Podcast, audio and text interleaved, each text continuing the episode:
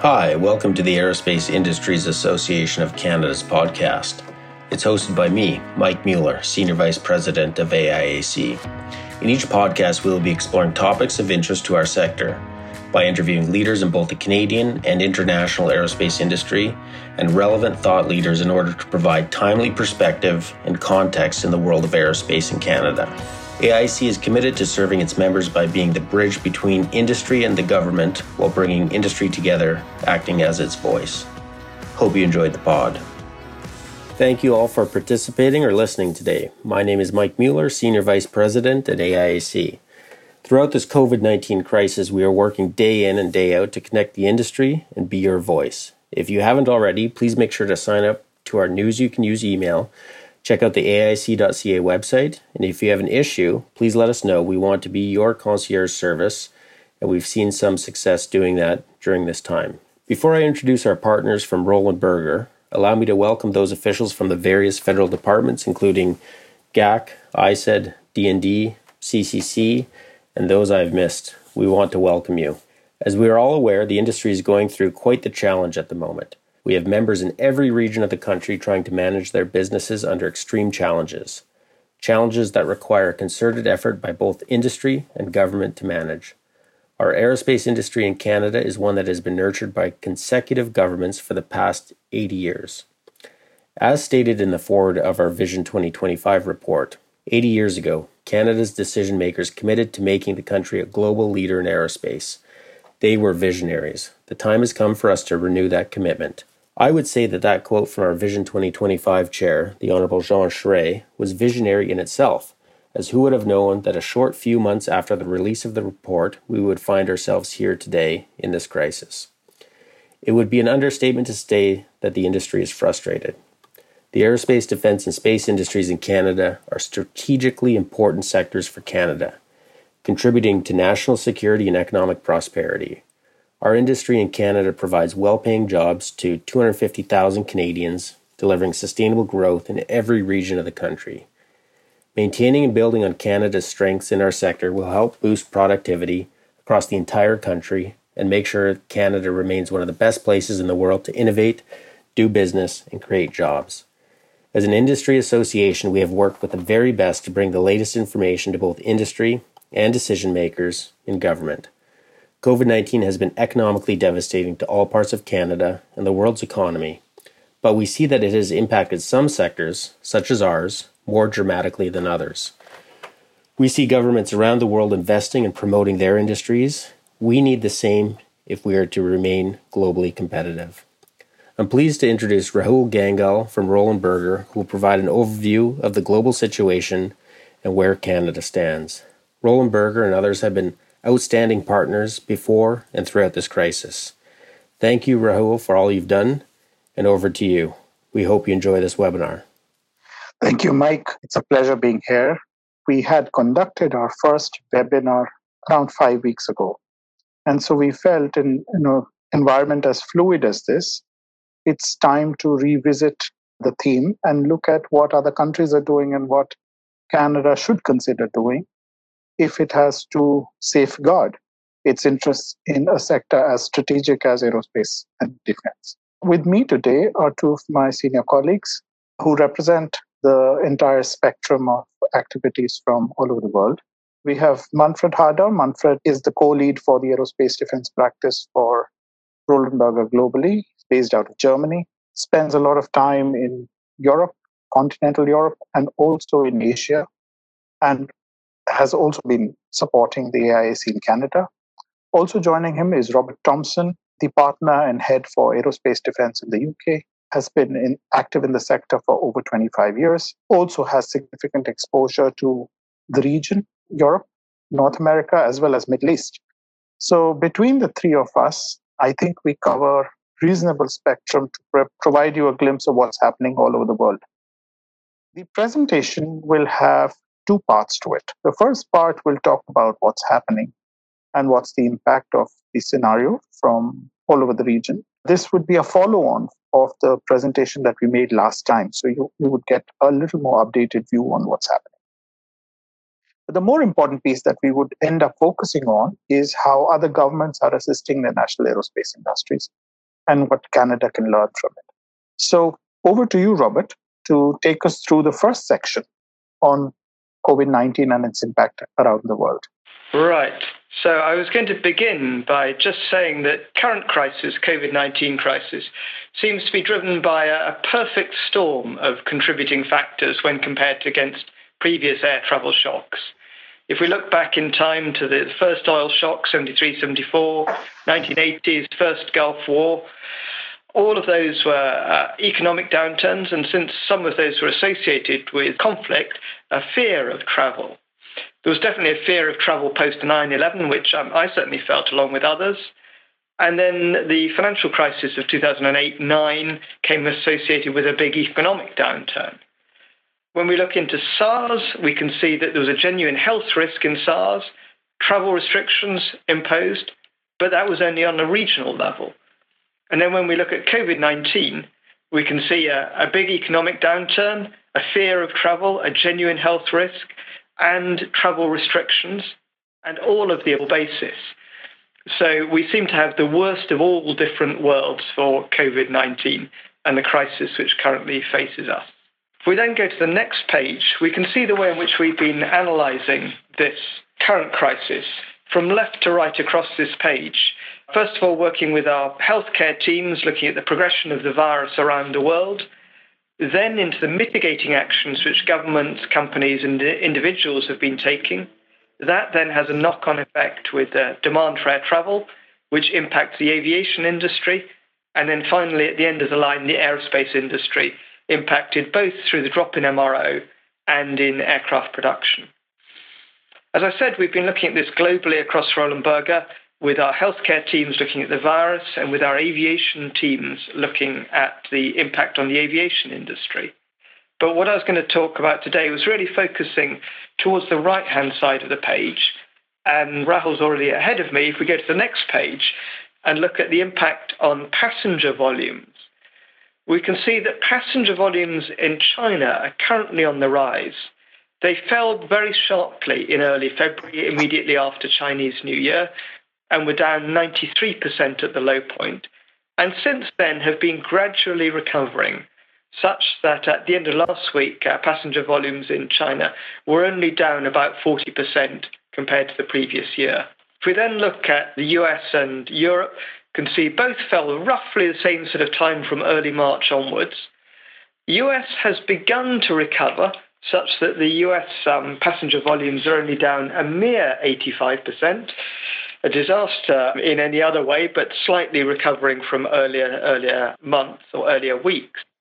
And an interesting perspective in the US in that we see airlines like Southwest are flying much more capacity at the moment than some of the, the mainline carriers like Delta and United. And this fits in with one of our theories, which is that the low cost airlines are going to be some of the bigger beneficiaries from this crisis in the airline world. They don't rely on long haul for any of their profits, and they don't have the feed and defeed which some of the long haul carriers have around their hubs. So in the US, down a mere 85%, and in Europe, down 98% at the moment in terms of passenger volumes. That said, we do see the beginnings of Europe. EasyJet, for instance, has started to fly its schedule once again as from today, initially only domestic, domestic UK and some domestic France, domestic Germany as well. But we're gradually beginning to see the recovery in air traffic in Europe. That said, we're still down something like 65, 66% overall compared to this time last year. And with that, I hand over to Manfred to talk about the new normal. Yeah, thank you, Robert. I mean, the good news is air traffic is starting to recover. Yeah? But the real question is what the future will bear for us. Uh, and our analysis have shown that really two indicators is what will matter uh, when it comes to assessing the future market prospects. And uh, the first one is what we call the level of new normal in terms of passenger travel. Uh, and the question here really is will we be returning after COVID to the same level of passenger traffic as before, or will it be, for example, lower? And uh, the second question really what will the growth rate be after having reached the new normal? will it be the uh, typical 4.6 compounded annual growth rate we had before the crisis? or do we have to expect to see lower growth? And we have conducted a driver analysis to see which were the factors that would actually impact those two key indicators. Yeah? Some of them, which are the useless suspects, like economic growth, like uh, yield or ticket prices. Uh, some which are also known, but which uh, may uh, see quite some uh, some changes uh, through the crisis, like the level of globalization, for example, or other environmental concerns. And last but not least, and this makes it a little bit more difficult to predict, there are some new factors coming in, which are actually being created by the crisis. For example, what is the airline or, or the airport experience going to be like in the future when you have to sort of uh, board a, plane in large numbers, wearing a mask, and uh, when you have to go through additional safety checks at the airport? What will this mean in terms of propensity of people to fly? So I think two things can be said. One, a lot of, a lot of uncertainty what is going to happen. But two, it clearly appears already, even looking at those factors, that things will not return to normal that quickly, that the normal will be at a lower level, and that the growth thereafter is probably at least in the in the next couple of months or years not going to reach the growth levels we had before. Too many obstacles in the way for that. Having said that, and if we move on to the next page, we have plugged this into uh, scenarios, which I believe you have seen already because they were developed in early April. We've continued to work on them. And what is clear already, the sort of V curve type scenario, the scenario one, which we called rebound at the time, is already completely unrealistic. No way that we will see a return to normal before the end of this year. It will take longer. The current consensus really is, is somewhere between scenario two and scenario three. If you look at IATA figures, for example, and the trend is really going towards scenario three. That is why we have taken a deeper look at scenario three, and we have also played around with assumptions regarding retirements. And the question is will retirements, especially for wide body aircraft, happen at the same uh, kind of default rate we had seen before the crisis? Or could they be seen a more accelerated retirement? And this all is at the level of passenger traffic. Uh, what really matters now is what does it mean for our industry? And this is the analysis you will see on the following page. We basically plugged in the, the figures and the scenarios from our passenger travel or passenger traffic model into the aircraft production model. And where you, roughly speaking, see the following. We expected before the crisis to deliver 17,500 aircraft in the next eight years, 2020 to 2028. Yeah. If scenario two would come to pass, this would go down to a little bit more than 13,000, almost 25% less than anticipated before the crisis. If scenario B, the 3B, which is basically the scenario three uh, with default retirements, were to happen, this would almost be halved. Uh, and here you actually see the effect of, uh, of, of implementing an early retirement policy yeah, which basically means some of the airplane, especially the wide air body airplane, which are currently parked somewhere, will never return into service, and others will be replaced earlier. Yeah. If that were, were to happen, this would have a significant impact on an otherwise quite dire picture. Uh, and I think that's we should take up later when we discuss about government measure. Now, we also looked at what this means for MRO, and uh, Robert is going to give us a shout about that. Thank you. We looked at this in 2019, where we estimated total spending on MRO, so airframe, engine, and component, for large commercial aircraft was $76 billion. And our forecast for this year, prior to the current crisis, was that would increase by 5%. Mostly volume, little bit of price increase. Our expectation now is that MRO spending will decrease by between something like 50 and 70 percent depending on which of these scenarios which Manfred referred to actually transpires. And at the moment, we're feeling it's more like scenario three than scenario two. MRO spending obviously decreases as soon as aircraft start to ground aircraft, and they ground uh, older older aircraft, which typically have higher operating costs, primarily maintenance and fuel. And also, airlines ground aircraft as soon as maintenance events become due and the cash costs of those maintenance events looms large on the horizon. Those sorts of maintenance events would be heavy airframe checks or, or indeed engine overhauls. So we see all three segments of the MRO market being impacted by the by the downturn. So it will certainly hit airframe, engine, and components. And areas like engine hit also by green time effect and in addition by USM as older engines get bought and broken up for spares and parted out. So we see quite a tough time in the aftermarket over the next 12 to 18 months. And with that, I'll hand back to Manfred to talk about how companies can cope with the current crisis. Yeah, absolutely. And I mean, what this really means is that the industry will have to contract at least in the midterm by anywhere between 30 and 50%. This is very clear now. It has not really been that clear when we talked uh, last time in April.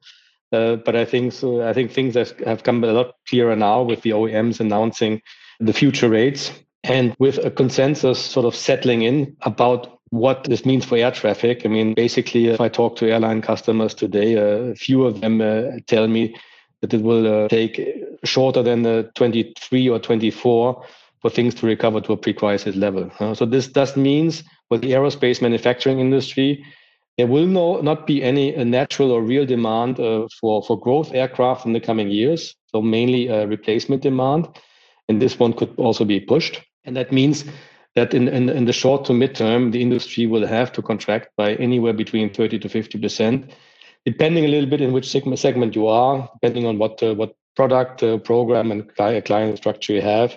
This may vary a little bit to the upside or to the downside. This means we are facing an unprecedented uh, crisis, which who are currently uh, uh, in, in response positions have not much experience in terms of having managed that kind of crisis before they do realize that it is not simply about going back to, say, 2015 levels before the ramp up, where we had, I would say, similar capacity. Uh, why? Because since everybody has to go down uh, 30 to 50%, uh, there's going to be a huge, huge competition out there.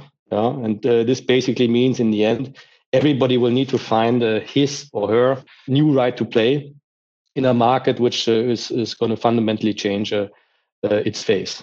Yeah. This means that today we're seeing two things really. Uh, we are seeing companies putting in place, I would say, so called immediate or no regret measures. Uh, and they are also thinking about what will the landscape look like in the future? What is my place in there? And, and what do I need to do in terms of updated strategy?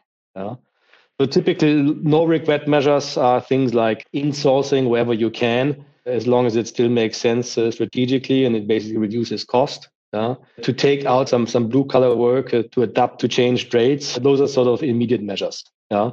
But the things that are really uh, looming behind the corner is what will the future industry structure look like? So consolidation definitely is a topic that is going to happen. Yeah. Uh, it's the only way that you can compensate the scale you're losing uh, when the industry is contracting 30 to 50 percent. And we will see a much more heavy restructuring uh, coming in the in the coming weeks or month once people have sort of made up their minds what their new normal, what their new strategy is going to be, and how they need to transform. That question is not quite such an easy question because a lot of key trends that have sort of shaped the future of the industry before the crisis are going to be affected by the crisis, and Robert will run us through that. So, we've looked at seven of the key trends which were shaping the industry before the crisis and then try to analyze how each of these trends will be impacted by what's going on today. First of all, launch of next generation aircraft. There we see that as much less likely for the simple reason that Boeing hasn't got the money and Airbus doesn't need to. And therefore, we think it's much less likely that there will be new generation aircraft launched. The only thing that might change that is if the MAX doesn't get recertified. But it seems like Boeing is heading towards that and recertification of flights planned already. So I think that's unlikely. And therefore, launch of next gen aircraft seems to be on hold for the moment. Second, globalization of the footprint. We see that going into reverse compared to earlier years due to all of the talk of trade wars and tariffs. Third, on the race to capture the aftermarket. Both Boeing and Airbus have talked a lot in recent years about their intentions to capture more of the revenue in the aftermarket, and particularly more of the value in the aftermarket.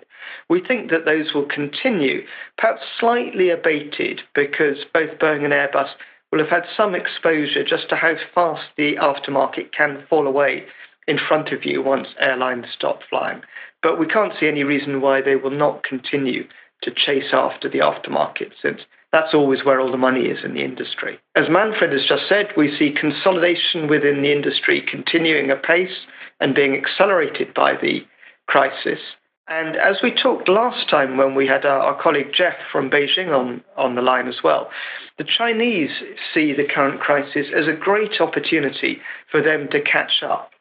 Whilst there is this uh, lull in demand, they think it's a great time for them to get the C919 certified, to make progress on the C929, and therefore to catch up with both Airbus and Boeing, and slowly, uh, slowly but inevitably to encroach into the market and make it a three-player market rather than a two-player market, and obviously to take market share away from the big two established OEM. Next, we see a continuing drive towards sustainability.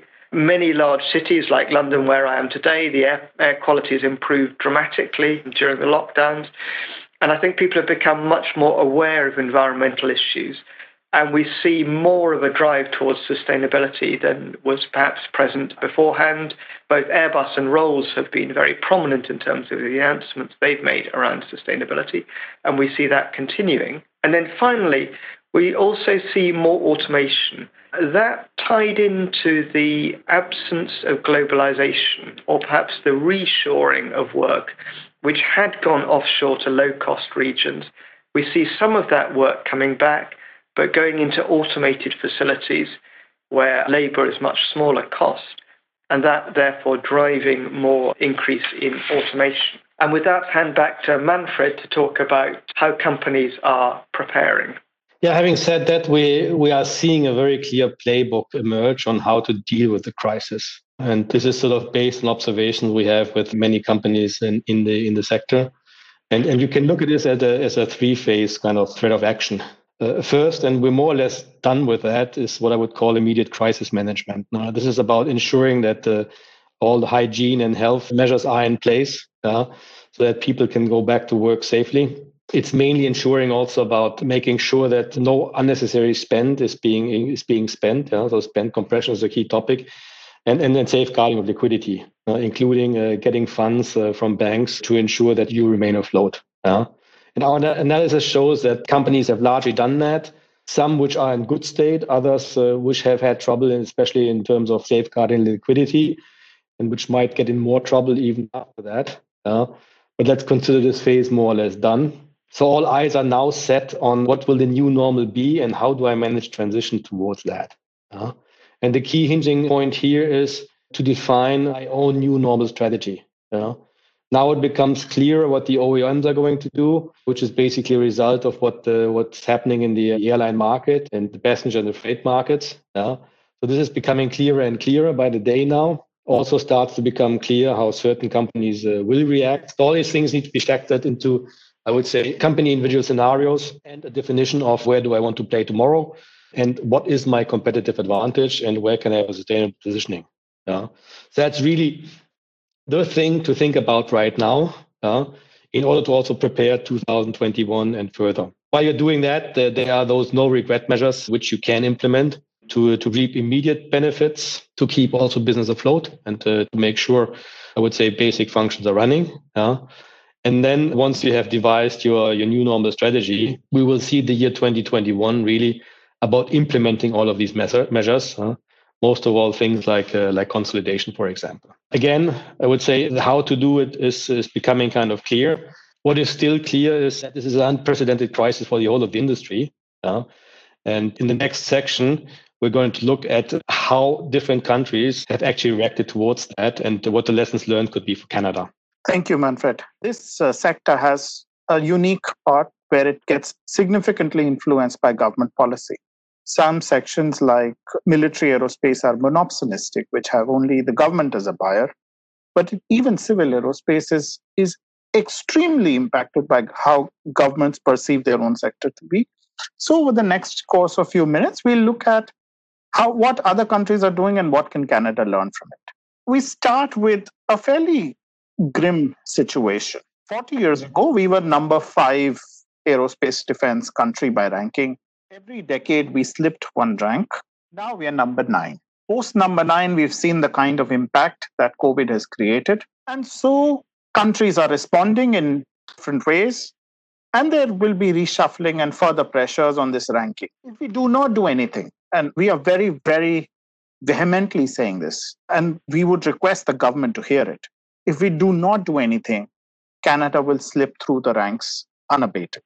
We could fall out of top 10, most probably land up between 12th and 13th position. If we do enough, we will be able to barely retain our position. If we do enough and we are lucky, we could increase our position in this overall global industry rank. So if we do not take any action, that would tantamount to a willing loss of the global aerospace defense industry position. Now, if you look at the industry that that was aerospace defense, but if you split it by aerospace and defense, the industry has typically got a three layer structure. There are global powerhouses, which are US and China, substantially ahead of the others. And then there is a bunch of people who, or countries that Canada competes with, which include France, UK, Russia, Germany, some emerging players like India, Japan. And then there are players that are just below this threshold, which are Spain and Singapore, for example. Israel would follow there as well. In terms of our aerospace ranking itself, we were ranked the number fifth largest aerospace player in the 1980s. So, and then every two decades, we lost some ranks. By 2000, we were still clinging on to that position. But what has happened in the last 10 years, and this also mirrors the point that Robert was making about the emergence of Chinese OEMs, the re-emergence of Russia is an example. We are now the seventh largest aerospace industry. If you look at these players, all of them, regardless of who they are, have announced some or other COVID 19 stimulus package. And that also counts for Canada. But let's look at what have they done for aerospace as a sector in terms of a specific support plan. They've announced, some have announced amounts. In some countries, there are discussions which are underway. We are, Manfred would talk about what we have privy to in terms of Germany, and Robert would touch upon what we're seeing in the UK. There are other components of this plan where they're extending either wage support, state loan packages, investment funds for the sector, R&D funding. There is a change of payment terms, for example, which US has done to accelerate money that can be with the sector. Acceleration of public orders seems to be done by a lot of players and tax relief. Now, what is becoming evident here is countries are seeing aerospace defense as a strategic sector and responding to that need. The question now becomes Does Canada see it as a strategic sector? And if it sees it as a strategic sector, does it place its money where the mouth is? Let's look at what the US is doing. US has is much larger, so we'll, we'll just go through it, but there are some benefits to size and scale, but they have to also support that position. They've had a large amount which there has been announced to the aviation industry in the form of grants and loans. It has they've announced some assistance on restrictions and requirements on store buybacks, dividends, limits on employee compensation, etc. They have waived fuel and excise taxes. They have had an additional 17 billion that went into businesses critical to maintaining national security, which was primarily aimed at defense companies and military aerospace. They used some of money to create defensive tools against adversarial capital and block foreign investments from countries which they were not comfortable with. And they progressed payment rates for defense items so that the industry had cash. In addition, they have def- decided to defer some payroll taxes, and there is the employee retention tax credit scheme that has been announced. Of the overall piece, a large part has gone to supporting the passenger carriers, cargo carriers, airline contractors, etc. So they are supporting the aviation industry, they're also supporting the aerospace industry. We'll also look at China. China has tried to support the aviation industry by reducing the operating fees in terms of takeoff and landing, parking charges, airport air control fees. They have waived off the Civil Aviation Development Fund contribution, simplified procedures. They have announced investments in security, flight monitoring, satellite navigation. They've announced additional infra projects related to airports. And they have also placed an order of 100 aircraft on COMAC, which is their national air, uh, aircraft OEM. In addition, they have reduced VAT and they have announced a larger, a much larger investment in infrastructure projects through special purpose vehicles. I would request Manfred to take over what France is doing because that's a very interesting example. Yeah, absolutely, uh, Rahul. Uh, especially since France, I would say, is playing in the same league as Canada.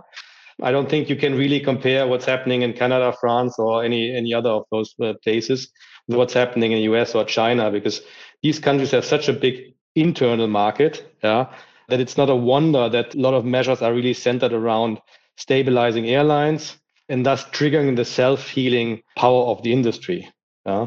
For France, it's not a surprise that you're seeing here the most comprehensive package in relative terms across all the countries. Yeah. Why? Aerospace and defense industry is, I would say, the industry in France. It deploys around 300,000 people.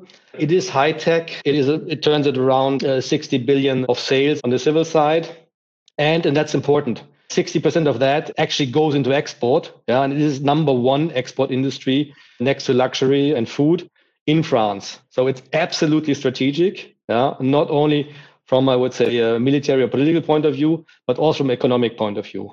And that's therefore it's absolutely no surprise that the French are taking very comprehensive action. And this action is is not only built on supporting the local carrier, which makes up almost half of the 15 billion uh, euros which are currently on the table. There is a dedicated plan actually to stabilize the aircraft manufacturing industry, and that plan hinges on a certain number of aspects. First of all, to ensure that the business can continue. Yeah, so there's long-term unemployment support which has actually been uh, prolonged again uh, for the matter of this crisis. There's also an acceleration or support in terms of export uh, guarantees. Yeah. But most of all, they're addressing a number of key topics. One, how to make sure that companies do not run into an liquidity, liquidity situation. So there's a, a fund which has been created between the key industry players the OEMs and super tier ones like Airbus, like Thales, and like Dassault or Safran, which together with uh, the state and a to be selected fund manager will put 500 million on the table, which is supposed to grow uh, up to 1 million, uh, 1 billion in the, in the, in the coming month in order to help small and mid-sized uh, companies with funds, funds meaning uh, equity or, or debt. an additional fund has been uh, set up not to just take care of, uh, of making sure companies stay afloat, but actually to ask for modernization of the supply chain. Yeah? Meaning transformation topics like get more automation, get more, more digitization is what this fund is for. And last but not least, I would say the, the, the third direction of the action plan really is to safeguard France's engineering power. So the government is putting 1.5 billion uh, in terms of research money on the table uh, to keep the engineering teams busy and the government is actively, actively requesting the companies to accelerate carbon-free uh, aircraft, carbon-free propulsion.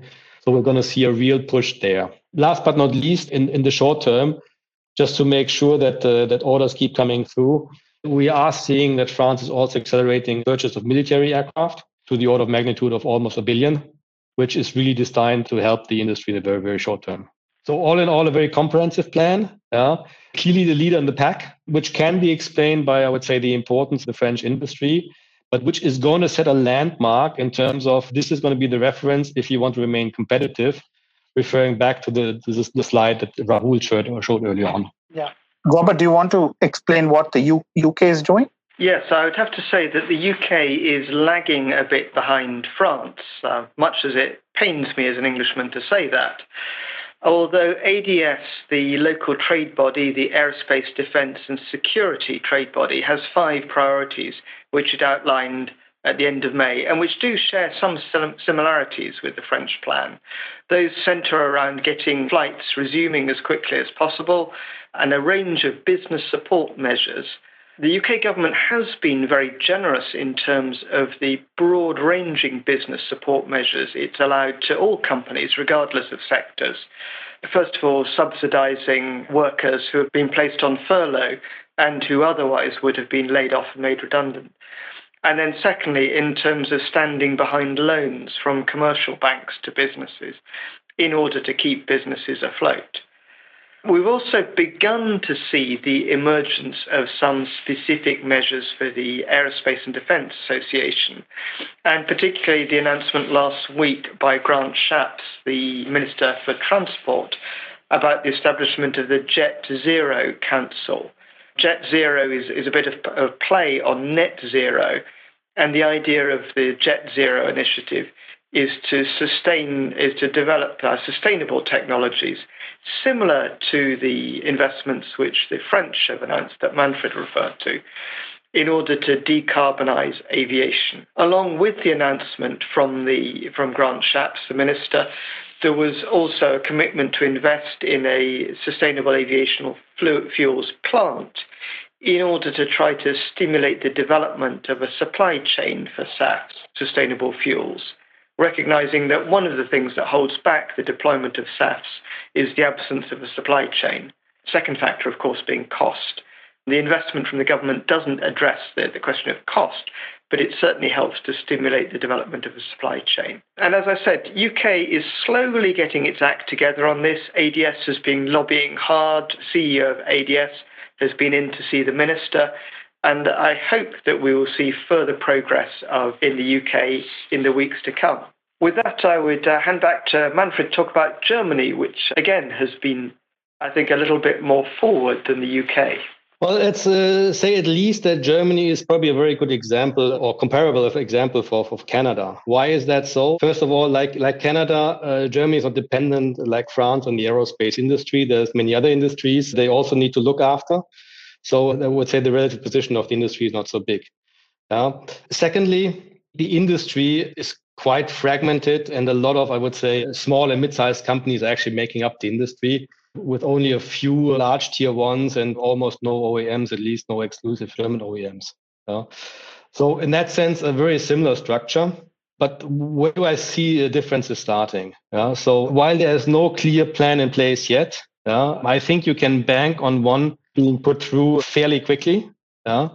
There is a realization uh, of the German government that this industry is strategic and needs support. So there is currently a discussion going on on uh, putting even those small and mid-sized company into what we call the economic stabilization fund which has been created specifically for, for covid and for large enterprises and to in order to sh- ensure that those are being saved or stabilized by government money either equity or debt money yeah and it looks like there will be an exemption for small aerospace uh, companies to actually slip under this uh, this fund the fund is currently being authorized by the european union which is pretty sure to be happening and once that has happened, there will be a number of pilots running from the aerospace defense industries. Those have been designated already to see how they, this fund can actually be administered for them. You know? All these ideas are based on what you see on this slide here, which is basically an analysis that we have conducted for your sister association six weeks ago, where we asked ourselves the question what will be the impact of COVID on the ability to produce or to have to, to remain liquid or not uh, of, of the industry. And what we have looked at is a sample, the long tail sample of, of the members of the associations, some 120 companies, which altogether stand for like 6 billion euros of sales. So fairly small companies, as you, as you can see. Yeah. And what, what this really says is the cash need over time depending on the scenarios you have seen earlier on. Uh, so forget the dark blue curve, which is scenario one that doesn't exist anymore. Look at scenario two, light blue, and the gray curve, scenario three. And it basically tells you that this industry, in order not to go into insolvency, on average will need between one fourth to half the equivalent of its sales in terms of cash injection to remain afloat. Yeah. So it's huge. Yeah and it's it, it, it's so big that it cannot uh, just be handled by the normal loan programs which have been set up uh, for all industry in Germany because the payback period uh, it would not be feasible hence the discussion on going into this overall equity driven fund uh, the economic stabilization fund and hence this i would say uh, exemption for for small mid-sized aerospace company to be able to do that actually since as i said this fund is normally for larger companies yeah. These pure financial measures are currently being accompanied again by another initiative by your sister association, which you also support, which is about call defining the new normal. Yeah. What should uh, the German aerospace blueprint look like after the crisis? Yeah, taking into account all these things, you need to reduce 30 to 50% capacity. There's going to be a huge competition, not only in Germany, but globally. Where is Germany's right to play? So there's a, a dedicated exercise going on, which will serve the industry, the industry players, but which, of course, again, like these figures have been used to discuss with the government participation and stabilization fund. The outcome will also be used to uh, work out with the government what will be the conditions of, of companies to actually uh, participate in the, in the, stabilization fund. So we can expect uh, that there will be a lot of talk about uh, what is the reasonable amount or level of consolidation to happen. What is the transformation necessary in terms of competencies to come out uh, stronger of, out of this crisis as, as a national supply chain than we went in. Uh, since being a very fragmented, I would say, industry setup, the voice of Germany was never very strong in, in aerospace and defense. Yeah, now let's look at a couple of countries that are below Canada, but which are very aggressively catching up.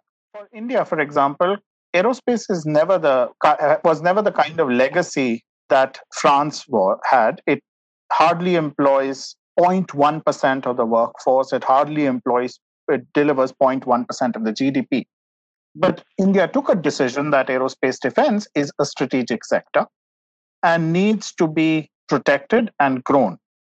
And so they've the set of measures that came about from COVID uh, as an outcome of COVID included one, banning imports for critical items below a certain threshold and saying we will manufacture it locally. So India for Indians. The second was to say we are we are wanting to locally manufacture and that demand will be met irrespective of the qualitative requirements of some products. So we'd be happy to compromise on performance, but we want it to be locally manufactured.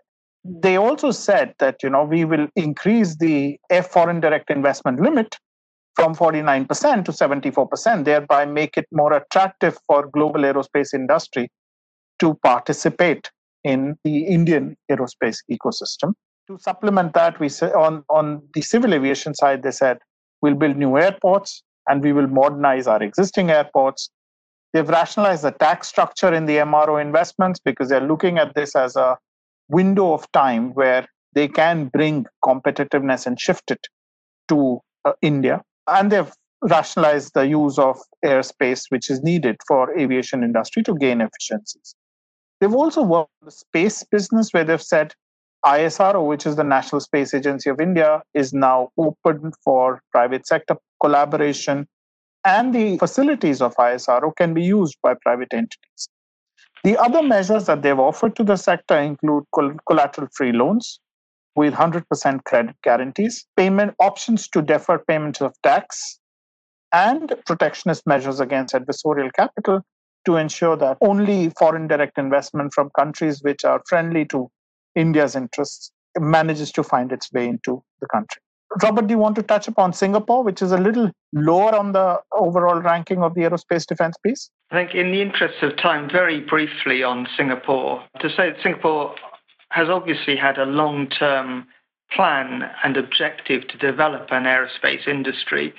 First of all, the airline, Singapore Airlines, has been very successful and the government has put in place measures to support SQ at a time when it's been uh, very tough for them in particular.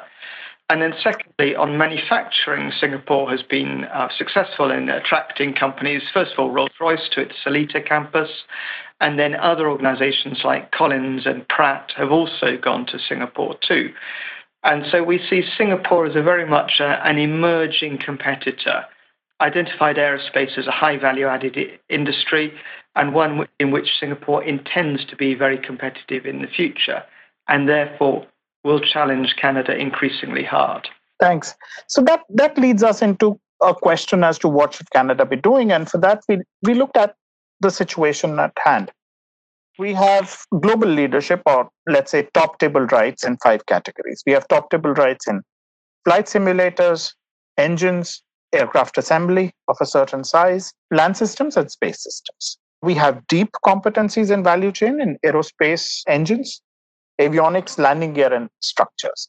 Now, the first question we asked is Will this provision of stimulus by other countries reduce competitiveness of Canadian, Canadian enterprises?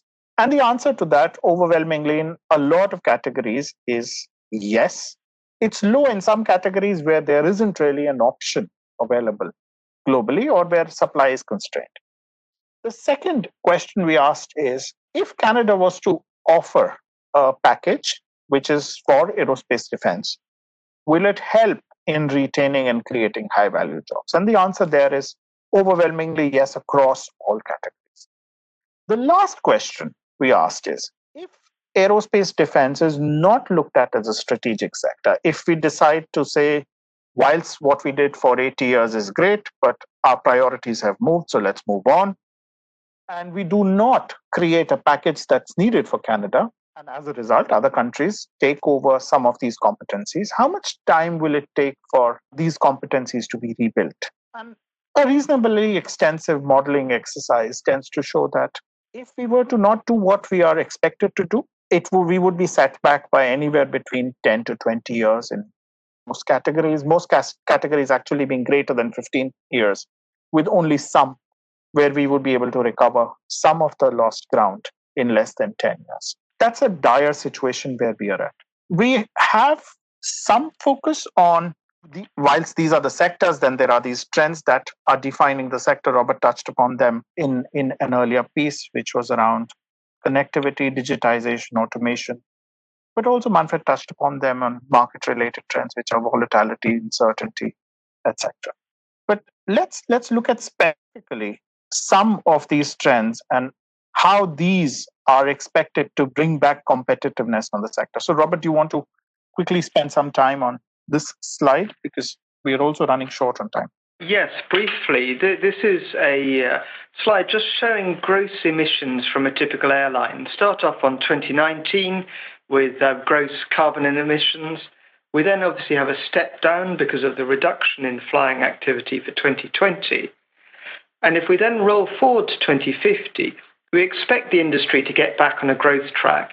So we would expect total emissions in 2050 to be considerably higher than either 2019 or 2020. We then ask, well, what can we do about that? First of all, we can switch to new gen aircraft. Secondly, we can improve various of the systems, particularly air traffic control. And then thirdly, there are a set of revolutionary new technologies which could be developed in order to reduce emissions. Three broad areas first, electrical propulsion, secondary, hydrogen, and thirdly, sustainable aviation fuels or SAFs. And these are the three different technologies which are getting a lot of interest at the moment as they have the potential to reduce gross emissions considerably. And that would then leave us with perhaps comparable emissions or lower emissions in 2050 than what we're seeing in 2019. Anybody wants to talk more about these technologies, uh, we have a wealth of more material to talk about on that front, but I'd leave it at that for now. Yeah, so if you look at these, these are also technologies that find themselves in the agenda of all the countries that Canada is competing with. And so that leads us as to what should Canada consider in a package that it is trying to put in, in the context of what is the minimum which must which are must haves to incorporate right now and what would be needed to build long term competitiveness. The first is there has to be a sectoral roadmap and strategy for the sector. We found this for all countries that canada is competing with. Canada seems to be the only country where there isn't a long term sectoral roadmap and a strategy for the aerospace defense and space sector. The second piece is there has to be support to keep the aviation assets flying these assets in turn support MROs and keep the rest of the value chain alive. There will have to be a focus to ensure that wage subsidy programs are provided and extended to keep the sector afloat. There will have to be an approach towards creation of an invest focused approach towards green technologies, electrical propulsion, carbon neutral footprint, and other SAFs that were touched upon. I think this finds resonance in what France has proposed and what UK has been talking about, there would have to be an investment mechanism that finances the sector. And this is being done already by France and is on the anvil in Germany, as Manfred touched upon. We would need to supplement this with advancing public procurement in sectors like defense and space and support it with preferential payment terms we would need to also create investment mechanism that finances industry academia research and keeps some of these STEM skills alive. We also found that in, in, in most of the competitors that are doing. And last of all, a long-standing need is to immediately establish and approve the funding of the air network. In terms of long-term competitiveness, Other measures that could be considered are, for example, taking the example of India, it could be Canada contracts for Canadian companies and supplementing the ease of operating in Canada by improving the ease of investments and capital and providing tax relief in some stress segments to be changed. All of this leads us back into that question. Does Canada consider this to be a strategic sector? And if so, has to act now. So going back to the theme that Mike touched upon, yes, there was eight decades ago, we've embarked on a journey, but I think we need to recommit to that journey. With that, we are open to some questions because I think we're also out of time, but we're open to any questions that have come.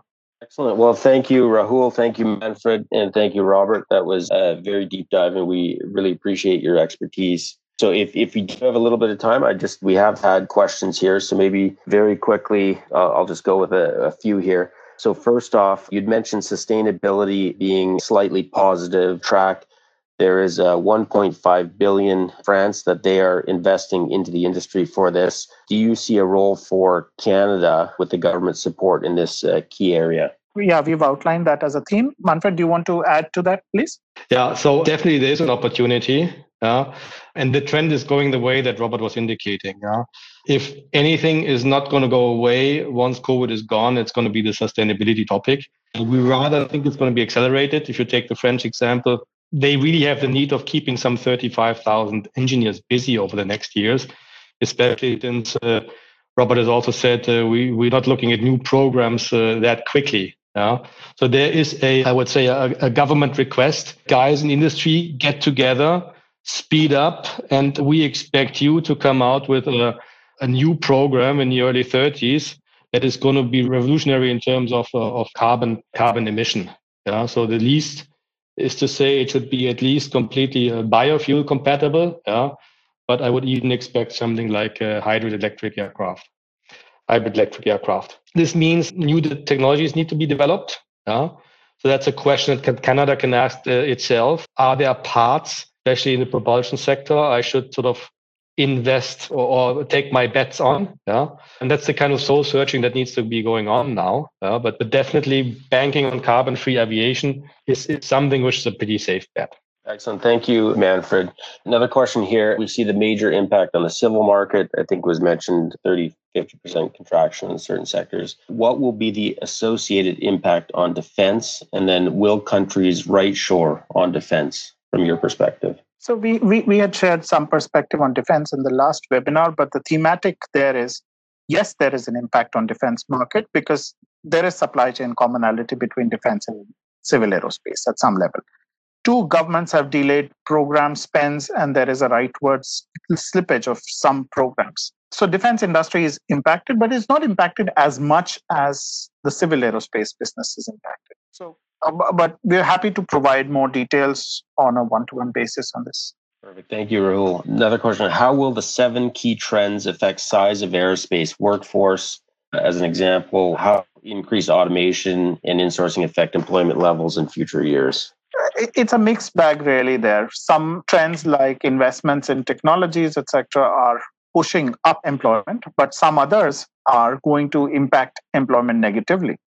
So it, the employment effect has been studied on a trend by trend level. And so, again, happy to provide deeper views on this in a one to one discussion. Thanks, Rahul. Another one here, I'll just read it. It's crazy we're the only country that has not identified aerospace as strategic. And from your perspective, why is the Canadian government not doing this? Why is there no plan? Well, I would like to ask that question today to the Canadian government and say, why is Canada lagging behind? I could understand a little bit could be inertia, but I think the entire world has been jolted out of its inertia into some form of action on the sector. And we will have to keep pace. So we will have to push our agenda forward now. It's we're late, but we're not too late. Thank you. How do you see insourcing's impact on small business and sub tier long term viability, uh, especially with a longer term upturn? Manfred, do you want to yeah, I mean, here, of course, we're coming, I would say, to the heart of the discussion. What we will be seeing is some kind of crowding out in the market. And, and typically that starts with a smaller tier two, tier three, or even tier, tier four. Yeah, if their customers basically, in order to save themselves, take back work, going to hit them in the in the short term quite strongly. What's going to happen in the long term is not quite clear because I mean they had outsourced that for good reason, and just bringing it back uh, does not really solve long term problems. Yeah, so please expect all of your customers, OEMs, tier ones, tier twos, whatever level you are working at, yeah, currently going through the exercise. What is going to be my future make or buy? And that kind of will sort of flow down from what is going to be my new normal and my new normal strategy. Yeah. And in my future make or buy, who do I need in terms of suppliers? Who do I not, do I not need? Uh, and those they will ha- have identified that they need. You can expect that there will be some kind of support or at least cooperation, but this is probably not going to be true for all of them. Yeah. So the only recommendation I can give is for each of you suppliers, do your homework, assess what uh, could be driving your customer, what will be the consequence for your business and, uh, and, and your company, and define your own new normal strategy based on that. Excellent. Thank you, Manfred. And just another one for you. So I know you're working with Germany on a way forward. Uh, what are the two to three things you are seeing in Europe, Canada needs to do right now? Well, I think the real thing, and it doesn't concern Canada only, is coming to grips with this new normal. Again, the world after COVID will not be the same as before. This is the only thing that clearly emerges now. Yeah. So the earlier you basically shape or, or, or draw out that that world that could be yours, and you actively, I would say, uh, push for it, the better it is. If you don't do that, things will just happen, and they may just run over you. Excellent. Uh, thank you. Another two questions here. Did you do any comparisons for Japan and Sweden? And then assumptions, how do they change if a vaccine is developed? Well, so there are two parts to that question. We'll address the second question first. We have factored in uh, effect of a vaccine, but we believe it will still take between three to four years for it to be rolled out. History has not been very easy on that. So if you if you look at smallpox, it took 150 years for it to be eradicated. So it's fair to say that it should take between three to four years for it to have reasonable spread. But that would be enough for competitiveness to shift in some measure within the aerospace value chain. Now, the first question, which is on Japan and Sweden, yes, we have looked at Japan in some form of numbers, but we've not looked at Sweden. I understand that question is from Alex. I'm happy to talk to him about it. Excellent. Thank you. Again, air traffic rise in China, we saw that happen. Is that just because they're further along in the pandemic, or is there measures that have been put in place? And then maybe if you can comment on the uh, ICAO rules that have been put in place, do you see if that's broadly accepted, if that'll help or not? Sure. Manfred, do you want to look at that? It's basically two factors. The most important one is they are ahead of the curve by approximately three months. So if you looked at the, the the the, graphs that Robert was showing earlier on, you can more or less see it's uh, it's, it's being pushed two to three months to the right. If you look at Europe and if you look at the US, the second factor, and that goes true uh, also for the US, is uh, a rather big national flight market. Yeah, and that's what picks up first. Yeah. So what really killed uh, Europe until uh, I would say today is uh, that all the borders within Europe were shut, while all the borders within China and US had remained open all the time. So all those national flights uh, flights resume earlier. So if there's no big, I would say, effect in terms of a second wave or so coming up, I think we can take those Chinese curves and more or less transpose them to Europe and to the US, which means that during the summer, we will start going up towards 40% again. Yeah? And towards the end of the year, we should be starting reach, I would say, a vicinity of new normal, which would be somewhere at 70 to 90% of what uh, what we had before the crisis. Yeah? But there's probably going to be a structural part that does not come back either for people fearing to travel yeah or or just let's look at business travel. I mean who can think that we will have the same structure and amount of business travel as before the crisis now that all of us have seen how how how easy it is to do these do these video conferences and uh, which cfo will actually uh, want to return to pre-covid travel budgets? Interesting. Thank you. I, I, have two more questions. Do we have another couple minutes? Is that is that okay rahul? Sure enough. Yeah. Excellent Actually, well, just I saw Tim ask a question, so I'll go to that one. Uh, given the opportunity that this global downturn represents for the Chinese aerospace sector, to close the gap with key manufacturers in North America and Europe? Do you see China focusing on sustainable aviation technologies with a view to surpassing such capabilities in the West? I'm, I'm, I'm let me start on this one. I'm not sure this is going to be their first priority, although let's see uh, what's happening. Why am I saying this? I think China at this stage is considering uh, that this is opportunity for them to catch up with their ongoing programs, the 919 and CR 929, where effectively Airbus and Boeing are losing three to four years. They are effectively catching up. Yeah. First point. Second point, they can work on their ability to build a supply chain to ramp up production. Yeah. 30% of the single aisle market worldwide is China alone. So imagine China had a product to serve that market, even if it's only good enough, like the C919. Yeah, if China were able to deliver all those aircraft, it would immediately become par level to Airbus and Boeing. Yeah. So I think that's going to happen first. Yeah. They will certainly look, as they have done in automotive, into alternative solutions, but I don't think that they will outrun the, Euro, uh, the Europeans and the Americans, especially since those, as we've seen earlier on, are starting to take their own measures. Excellent. Interesting. Thank you. Another question here regarding supply chain. Where do you see Canadian small businesses fitting into the new normal? For example, under 5 million in aerospace sales and commodity based products. No one size fits all answer to that one. Again, here everybody um, needs to do his or her homework. Do the analytics like what's the risk that my customer doesn't need me anymore? That's a tough question to ask. Yeah and what are the consequences if that is the case? Yeah. And how do i then have to reinvent myself? That's good advice. Last last question here. And again you've been the three of you have been more than generous in your time and we thank you. So what impact talking about the state investments that we were talking about earlier so what impact if any will these sorts of state investments have on future wto anti-competition rulings? Well, that's an open question today the truth is, any form of state investments will alter competitiveness, and that's what they're aimed at. But because everybody is doing it, it cannot be challenged very easily in the WTO right now. And I don't think that's a priority, at least for some time. Yes, if some of these investments become real competitive differentiators over time, countries will try to act in protecting their interests, including exploring what rights they have to go back to WTO and cite competitiveness or anti-competitiveness measures. So it's it's it's a question that I think will play out over time. Excellent. Well, thank you, Manfred. Thank you, Rahul, and thank you, Robert. Like I said before, you've been more than generous in your time with us and also your expertise. And we very much value and appreciate the partnership AIAC and our industry has with you and the amount of in-depth uh, research that you've brought to the table. I would encourage anyone on the line from industry, uh, please feel free to reach out to Roland Berger. We'll make sure that their contact information is distributed to everyone and also the presentation. So again, I want to thank you, all three of you, for being on the call, and again, thank the uh, the members for your support of AIAC. And again, feel free to reach out to either myself or anyone on the AIAC team and we'll aim to support you in any way we can. So thank you again, Manfred, Rahul, and Robert. Have a good rest All of the pleasure. Stay safe. Take care. Pleasure. Thank you so much. Bye bye. That's a wrap for this episode, and thanks for listening.